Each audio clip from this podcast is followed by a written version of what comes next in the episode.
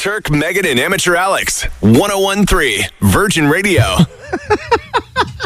What's that laugh for? Stupid criminals, man. Oh, I love it. I love when I come across stupid criminal stories. This one could be one of my favorites. Perfect. Right. So nobody was hurt, so we can laugh about it. And the bad guy was arrested, so we can definitely laugh about it. Okay, so this guy... his name is James Taylor. This would happen in Chicago on Saturday over the past week, and the story's kind of going viral right now because it's absolutely hilarious. James, he robbed a 35-year-old man. Armed robbery, okay? So this guy was coming home. He was like pulling into his house in his vehicle, and there, this guy, James, this criminal, runs up on him, armed robbery. Mm-hmm. Says, give me everything you got. So the guy in the car who's getting robbed hands the guy his keys to the car, $2 in cash, a debit card, and a takeout bag of fried chicken.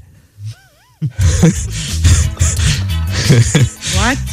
Rather than run, the bad guy opened the victim's car, sat inside, and started eating the chicken. Yeah. What? It was probably getting cold. With the guy? With the guy. And so the guy sitting there watching this like bad guy eating the fried chicken able to dial 911, and the police showed up to the house. He's still inside the car eating the fried chicken. He sat there fully knowing this guy just called 911. He didn't know. Like I guess the good guy was able to secretly dial 911, but the bad guy was just like I can't. A dummy. He's like, I can't let this chicken go cold. Don't work that. you know whoever made that chicken, you need to make a commercial about how good your chicken's so good you won't even run from the cops.